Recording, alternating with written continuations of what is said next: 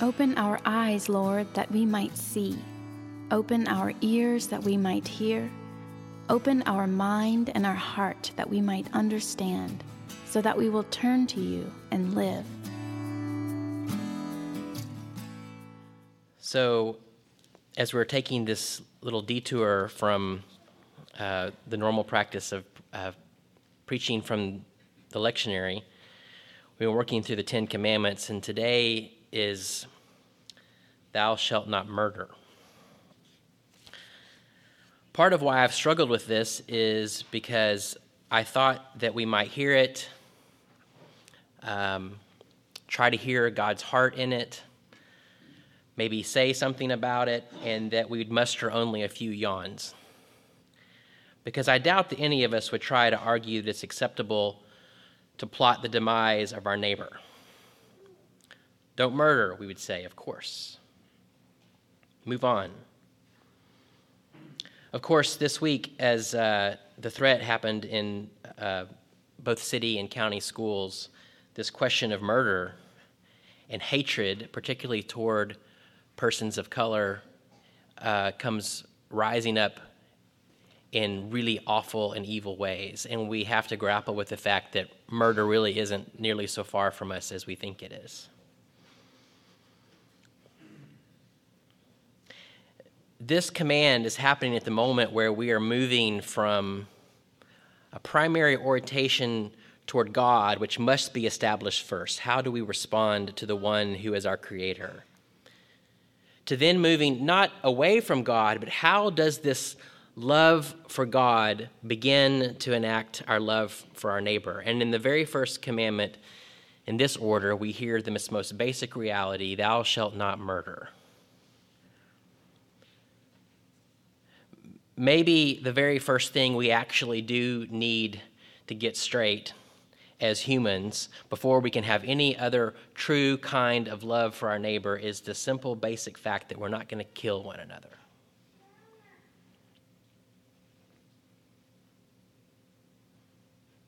If we move beyond those short words, though, we begin to all kinds of battlegrounds. And I'm really not going to delve into all of that, but the Christian tradition, you should know, has really grappled with massive implications for what does it mean to murder and kill. Is it ever right under any circumstances, or is it? Is it right in matters of self-defense?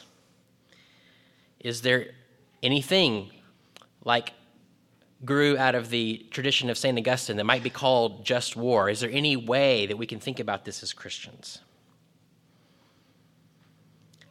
I'm not going to be able to do much in that conversation this morning, but I think as Christians, we need to really grapple with being a citizen of the kingdom of God means we are not a citizen and our loyalty is not to the kingdoms of this world. And that ought to at least disorient us in our posture toward how we deal with matters of violence.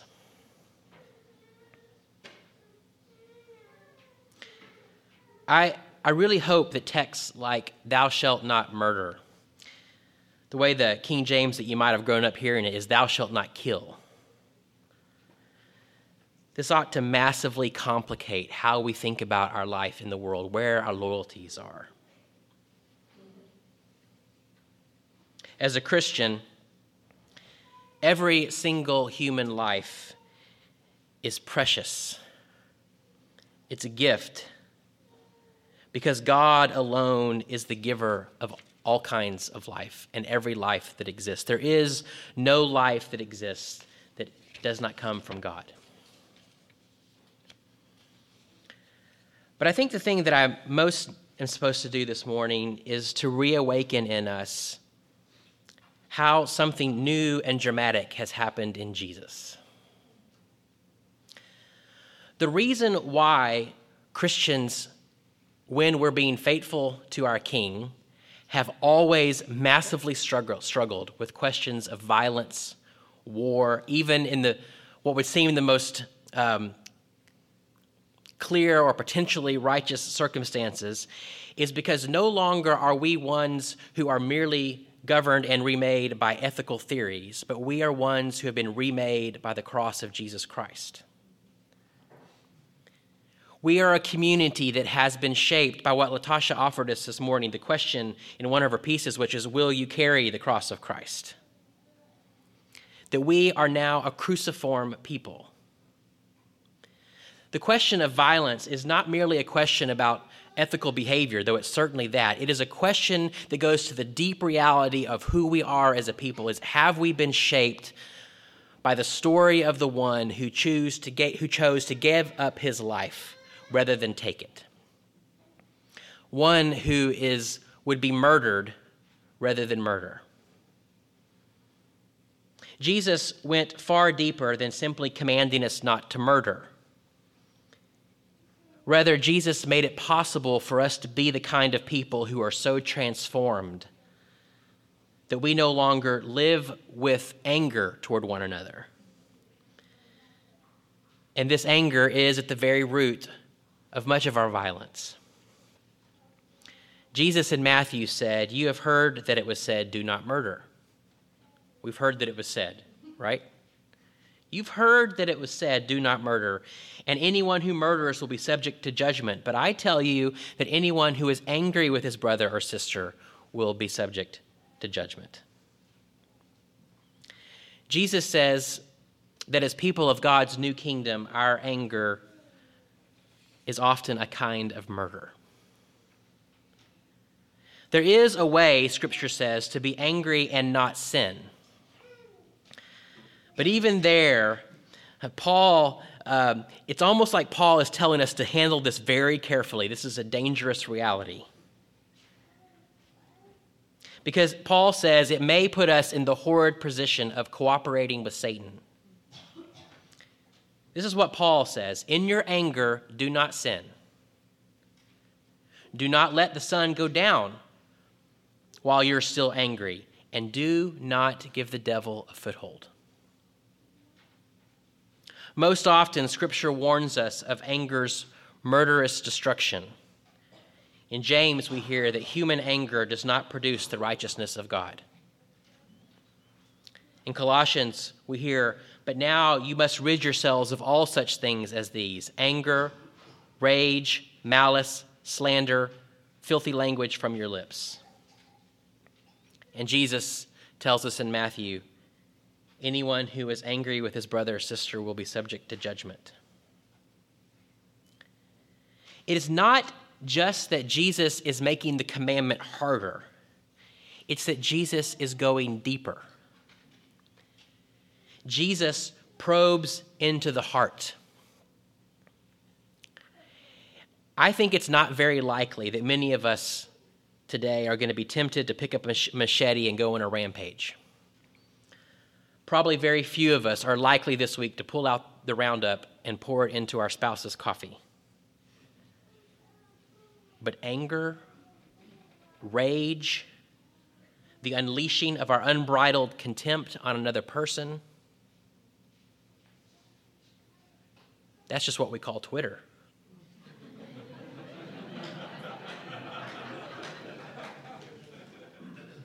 Sometimes we even call it justice. People of God, this ought not to be. Because we are people of life.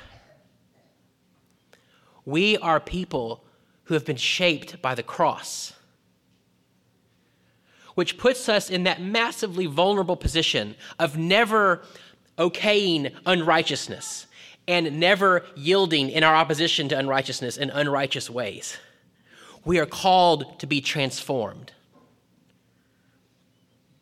Jesus made it possible, filling us with his very Spirit, to become the kind of people who, rather than destroying our enemies, hear Jesus' ludicrous word and love our enemies. Jesus makes us the kind of people who, rather than protecting ourselves, lay ourselves down for the love of others. I think of the numerous ways that we enact a spirit of murder toward one another. I am desperate for the inbreaking kingdom of Jesus' righteousness. Aren't you? There's a poster I was drawn to this week. I have a picture of it.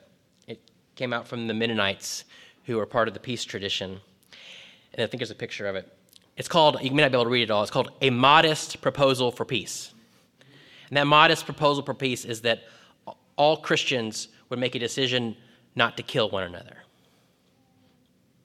Now, there's probably lots of responses you should have to this, which is precisely the point. That's why it's called a modest proposal.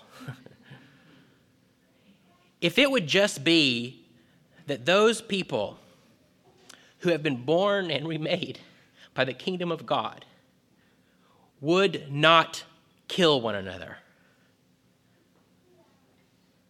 what might happen? With each of these commandments, we discover how Jesus does for us what we could never do for ourselves. The commandments, heard through the death and resurrection of Jesus Christ and the inbreaking Spirit of God, are not a heavy burden that buries us. They are liberation toward the kind of life that Jesus now makes possible. Do you know that in the Spirit of God, it is possible to be one who does not murder? With our heart, with our hope, with our energy. Murder is often a matter of revenge, retaliation, scapegoating. How many wars have happened because we are scapegoating another person, another place? On the cross, when Jesus died, he died so that no other human need ever die as a scapegoat. In the person of Jesus Christ, it was not merely a sacrifice for our own redemption and the redemption of the world. It is a reordering of the way power works in the kingdom of God. The question before us is, will we live into our true identity? Will we be a people who are shaped more by the cross of Jesus Christ than the power structures of this world? Are we shaped more by the cross of Christ than our own ideologies? Are we shaped by the cross of Christ more than we are loyalty to our own nation? Are we shaped by the cross of Christ more than we are to self-preservation? Are we shaped by the cross of Christ more than we are to our standard of living? Are we shaped by the cross of Christ? Would you pray with me?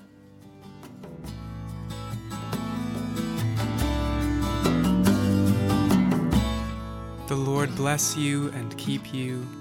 The Lord make his face to shine upon you and be gracious to you. The Lord lift up his countenance upon you and give you peace.